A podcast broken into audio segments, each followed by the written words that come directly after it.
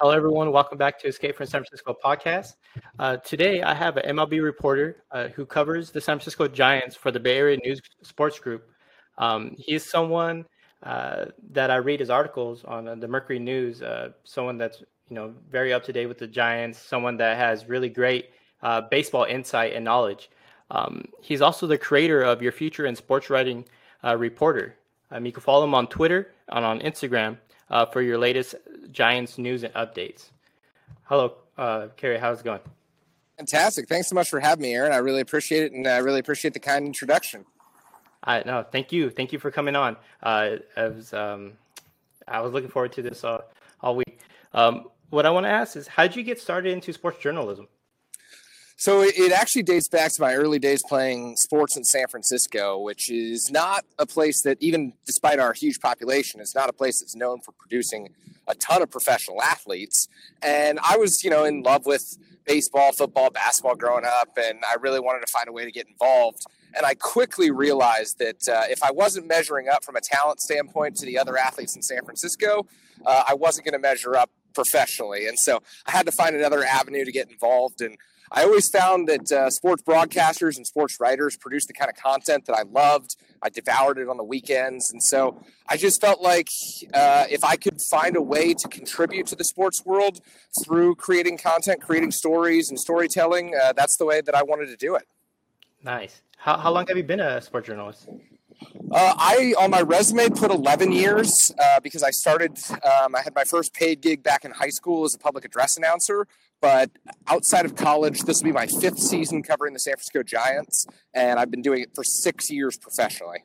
Six years for wow, that's that's a great time. I mean, you're barely getting started. You're barely uh, scratching the surface. I know sports writer or sports journalists go for 20, 30 years. We just had one retire recently. I forget his name, but he was a great uh, sports journalist for the for the Bay Area and for the San Francisco Giants. Um, oh yeah, Henry Schulman, my mentor, yeah. the, the the best, the absolute best yeah. to do it, in my opinion. Yeah, he was great. He was uh he was uh had on Twitter. He was just really good at what he you know wrote and stuff. He was really good at like comebacks and everything. So I do Absolutely. like uh, what he had to say. Um, you also created a course um, for sports journalists or for people to get into it. Um, can you elaborate a little bit more about that? Yeah, so I created a course called Your Future in Sports Writing back in April and May of 2020, and I did it when I was furloughed from the Bay Area News Group, and so thought I could use the time to kind of give back to a sports writing community that's given me so much. And I always felt like there were so many lessons that I wanted to learn in, in both high school and college about sports journalism that I didn't get to learn until I was actually sitting in the press box. And so I created a course. You can find it on teachable.com. It's called Your Future in Sports Writing. Collaborated with over 25 different journalists who I really admire all of them. And they all give such interesting perspectives, such fantastic uh, lessons, and uh, it, it's really kind of a one of a kind course at this point. And so I'm uh, I'm thrilled that I've been able to create it. Thrilled with the reaction from students, and I, I really hope that it helps people. Uh, I wanted to, to, tell you the truth. I wanted to be a sports journalist when I first went to college, and I realized I don't really like writing that much. I, I, like talking. I try to go into um, athletic training, and I realized I don't like taping people's feet, and I was yep. just like, all right, I changed. But maybe if this was available at the time, I probably would have had a different outlook on it. But I appreciate you you have this available for people out there, young and old, those who you know might want a career change or Might, they, they love sports. They might want to get into it. It's something they can look into. That's definitely uh, what caught my attention and might be able to you know have a future of new sports writers here in the Bay mm-hmm. Area. I know during the pandemic it's been rough for everyone. It's mm-hmm. been a tough time, but I'm glad that you used this opportunity to you know start a, a, a, new adventure where other people could benefit from. So yeah, I, I think that uh, what what you said is is important in kind of guiding how I created the course. It, I thought about all the people who haven't had the chance to get into the industry yet, but might want to get into the industry, and all the people who can't necessarily afford to go to college but want to learn about different topics that you might learn at, at you know a standard journalism school or a community college where they're teaching journalism courses. And so I, I kind of wanted to make those lessons accessible to a lot of people and give them a taste to see if uh, you know if you like this course, then maybe the career is for you. And I think that it, it's so fun to see the reaction and to hear from students who uh, didn't necessarily major in journalism in college or haven't necessarily even gotten to college. They're just in high school considering a career, uh, but they've all found that there's been use, useful lessons from the course. So, where did you graduate um, for sports journalism in college? Uh, Arizona State University, yeah. So Walter Cronkite School of Journalism and Mass Communication. Oh, they produce a lot of great journalists out of there. A lot of great athletes as well. Yeah, a lot of a lot of great on both sides. We're lucky that uh, that the great sports information directors there allow uh, the journalists to cover the great programs there. Yeah, that's great. Um, I do want to move on to uh, move on to the Giants. Uh, you are currently in, in Scottsdale, Arizona. Uh, mm-hmm. Giants. Yeah. Um, Walking back from the stadium to my hotel right now. How was the first day? Uh, really interesting. And so we weren't actually able to get inside the stadium and watch much, but I kind of uh, checked out the situation, saw from the outside what I'll be getting into on Monday. And, uh, you know, a big eventful day for the Giants, welcoming a lot of players, pitchers, and catchers to spring training. Seemed like a really productive workout. And uh, so, you know, this is always the best time of year for every baseball team, Aaron. I think that uh, you know, there's so much times in sports where people want to be negative. There's so many times in sports where people get down because the team's record's down. But the first day of spring training, it's impossible not for everyone to be optimistic at that point. I'm happy. I know. I know. Uh, MLB put out something about the per- percentage chance of, of uh, teams making the playoffs yeah. or win the World Series, and I know Giants came in like eight percent, but eight percent, eight percent. I'm excited. I'm ready to go. those those same projections had the Baltimore Orioles at zero point zero percent. So I mean, there's there's 29 out of 30 teams that are starting the season with some hope. Yeah. That that was really messed up. I feel bad for all the all the Oriole fans, but um, what do you think of the offseason for not only the Giants but just the NL West in, in total? I know San Diego and LA had big off seasons, whereas even the Rockies did, but not in the positive way. Uh, to me, it seemed like I don't know what the heck they're doing, but yeah, kind of a loaded question when you want to talk about the National League West and everything that went down during the offseason. I, I guess I'll start with the Giants. And I think they made some solid moves that suggested that they were – uh, you know, building toward a more successful future. I don't know that the success that they want to have is going to come in 2021 as a result of some of these moves, but they put themselves in an interesting position to acquire players who might have the opportunity to be a part of the future core. They're trying some guys on one year deals, particularly with a pitching staff who might pan out, and that could be interesting. But when you look around the rest of the National League West, it's just going to be so difficult for this team to compete at the top of the division. You're talking about a, a, Dodgers team coming off a World Series win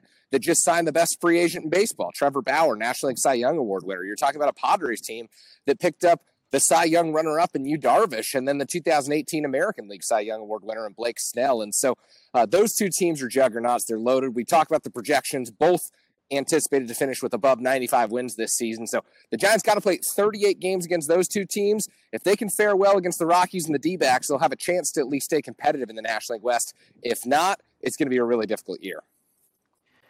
Uh, tell me about it. I I forgot about the Diamondbacks. That's how milk toast I, I, feel about their chances this year as well. I, I mean, it's it's kind of rough seeing uh, uh, and kind of makes you not feel hopeful when you hear uh, and see what the Dodgers and Padres have done. But at the same time, it's, when you're playing within your division, Giants always play tough. Mm-hmm. Um, they always find a way to scrap it out. So so are the Rockies and so are the Diamondbacks. So I mean, it most likely is going to be the top two teams are going to be Dodgers and the Padres. But I, to me, I'm always optimistic about the Giants. I know they have a fighting chance. If they're playing in their stadium and they made the ball back to where it used to be and they deadened it a little bit, it's not the ball. The game's going to be a little bit different than than it was last year.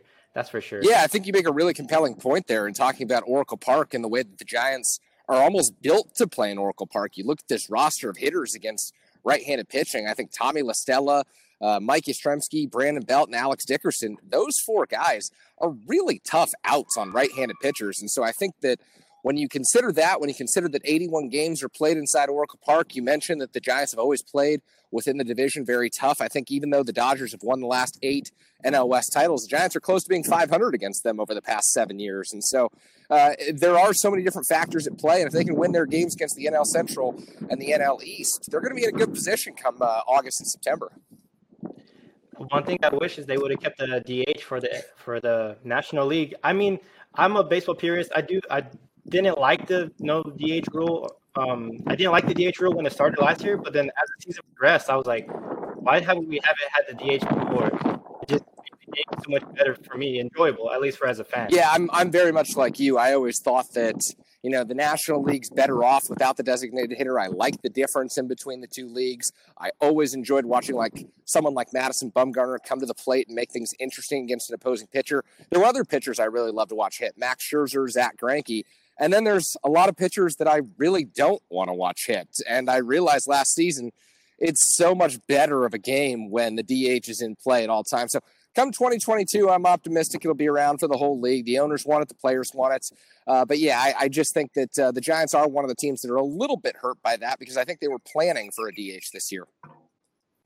Yeah, the, uh, all reports um, stated that you know they're hoping it was going that way, and they're I think they're mo- uh, modeling like their free agency that way. If, if it would have had DH, then maybe we would have saw something different. Um, I did like their, their acquisitions that they did pick up. I just saw that they just picked up Aaron Sanchez, mm-hmm. which he has a, a, nasty sinker, high velocity type pitcher, depending on where he's going to be um, at open or if, whether they're going to allow him to start, depending on what he. I mean, he's coming off shoulder shoulder surgery, so like uh, or shoulder injury, so it depends on on the role he has with the team. But I, I like that they brought Kevin Gausman back. Um, how do you see the rotation going uh, for this season? Yeah, man, it's a boomer bust rotation. There's no question that there's a lot of really high upside guys in Gausman and Sanchez and even Anthony DeSclafani and Alex Wood, but it could combust in a hurry if some of these guys aren't healthy, if the Giants don't have the adequate amount of depth at the beginning of the season. And so I think that ultimately, if they can get something like 160 innings out of Kevin Gausman, maybe 120 out of DeSclafani and Alex Wood, and 90 to 100 out of Aaron Sanchez, they're going to be in a position where they're covering a lot fewer innings with the likes of Logan Webb, maybe Caleb Baragar, and prospects who are coming up, such as Sean Hjelle and Tristan Beck. And I think if that's the case, it will end up going well for the Giants. I think if those pitchers fall short of those benchmarks, it could be a really tough year for this coaching staff and this front office because they're still struggling to kind of piece things together in terms of depth. Yeah, I mean, I I think the Giants are going to go as far as their starting pitcher take starting pitchers take them. Mm-hmm. Um, their offense was pretty good last year; it was really decent in some spurts of the season. Um, I think their offense can continue to be decent. I don't think they're going to be top tier, but they're going to be decent enough to win games. But if their starting pitching can be a little bit above average or average, they have a decent chance to win games. But they might not compete for the division, but they'll put they'll be in a position where they might get lucky and hit a hot streak and might battle for one of the wild card positions. That's how I see it playing out. Yeah, and, and I think that seeing steady signs of progress when you're in a long term rebuild like the Giants are is really important. And so you hit on a good point there. You know, this team went 77 and 85 in 2019 and then 29 and 30 last year. So naturally, you're thinking you got to hit 500, you got to be in wild card contention and probably sneak into that second wild card spot to show signs of progress. So what does that look like? At least 82 wins, probably something closer to 85 wins. And the projections have them falling well short of that. But there are different scenarios, and we've discussed them, where, you know, if pitching pans out and this lineup once again produces like a top 10 to top 12 offense in the league, uh, things could go their way, particularly in games outside of their own division. Yeah. Um, I, I do think that they'll be there. Um, one thing I wanted to ask you as well is, what do you think about Posey might calling it quits at the end of the season? I saw that going up. I believe you wrote that article about it. Uh, I don't. Um, I don't know that uh, he would call it quits, but I think that uh, you know his contract is coming up, and there's going to be a situation where the Giants are going to want to take a longer look at Joey Bart, and a lot of it depends on what kind of a role Buster Posey wants moving forward in his career. Would he be okay being a part-time catcher in San Francisco and kind of sharing the load with Joey Bart? Or does he still want to be a full time starter? Does he still believe that he can go help a team that's in better position to contend for a playoff spot immediately? And so I think that a lot of this will come down to what Buster Posey values at the end of uh, his 2021 season, and a lot of it will also come down to what Farhan Zaidi and uh, Gabe Kapler value at the end of the 2021 season. And Posey deserves it. He's been a great giant, not only on the field and during the World Series run, but also in the community. He's done a lot, um, you know, help with the children's hospitals.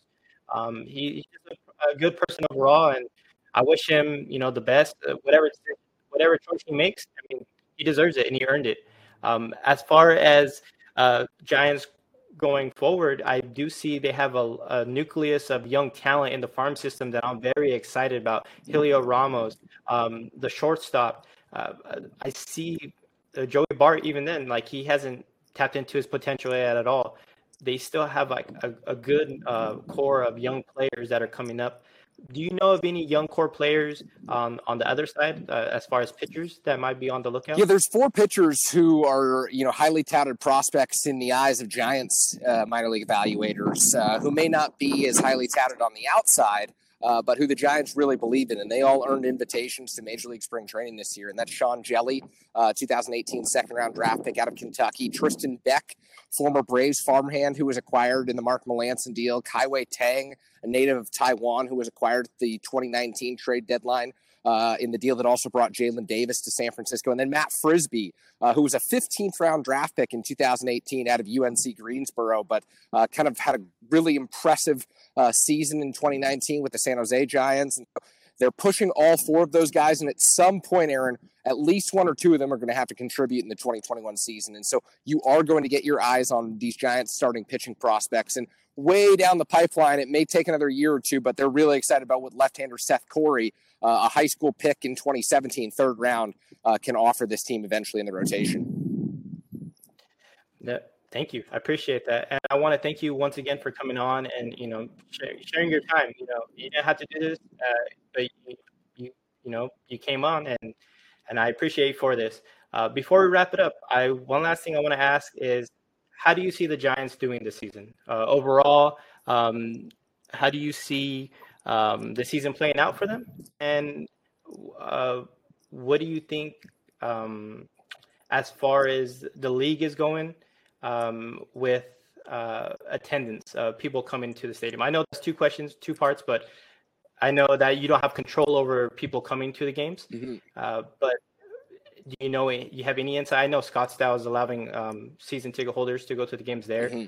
but as far as the games here, I don't know if they have a realistic plan uh, going forward. They've definitely got a plan as far as fans are concerned, and they're very excited about that plan, a safe plan where you know everyone would be in face masks and seats would be sold in pods, and it would definitely be a reduced capacity at the ballpark for 2021. But it is out of the hands of the San Francisco Giants and Major League Baseball, and in terms of hosting fans at Oracle Park, it is in the hands of the San Francisco Department of Public Health and uh, Governor Gavin Newsom and uh, everyone at those levels of, uh, of things. So they're presenting their plans, and their hope is that more vaccines will get out so that uh, you know we can finally reach a point where we can uh, enter less restrictive tiers and have safer activities. And their hope is that they'll be watching winning baseball in the end of the summer at Oracle Park. And, you know, to answer the first part of your question, uh, I, I, go back and forth on how I want to make my preseason projection for the Giants. Do I want to say 82 and 80 or do I want to say uh, 79 and 83, something like that? I'm, I'm very torn over uh, whether projecting them with a winning record or slightly under 500. And uh, the first day of spring, it's always easier to be optimistic. And so if you, you know, you force me to choose, I'd probably choose the optimistic one. But uh, we'll see as spring rolls on. We'll see how these pitchers look in spring training games. And uh, I'll, I'll probably come back to you with a better answer for that at the end of the spring, Aaron. I appreciate you. Um, thank you for coming on. Of course. Um, I look forward to listening this weekend with Marty Lurie. I believe it's Saturday. Saturday, 10 a.m. on KNBR. Yes, sir. KNBR. All right. Thank you. All right. Thanks, Aaron. Appreciate it. Live up to logic, you bust I dodge it. Think you see me now, you just mirage it. I'm gunning, I'm gunning like a semi-automatic that's fully equipped with lyricism to let them have it. I blast it. Any style that you coming at me with, I master. I son motherfuckers, then I'm out on you bastards. Psych. I'm just playing with y'all. Yeah, you know I had to keep it going. Kick rhymes that blow my